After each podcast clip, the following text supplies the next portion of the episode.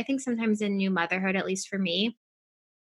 it was hard to remember that the world was, like, still going on outside my door, and that, like, not everything is revolving around, like, when's the last time this kid had a dirty diaper, and just, like, even taking 5 minutes to craft an email to a stranger telling them you like your podcast can sometimes be just enough to remind you that this is a season, not for forever.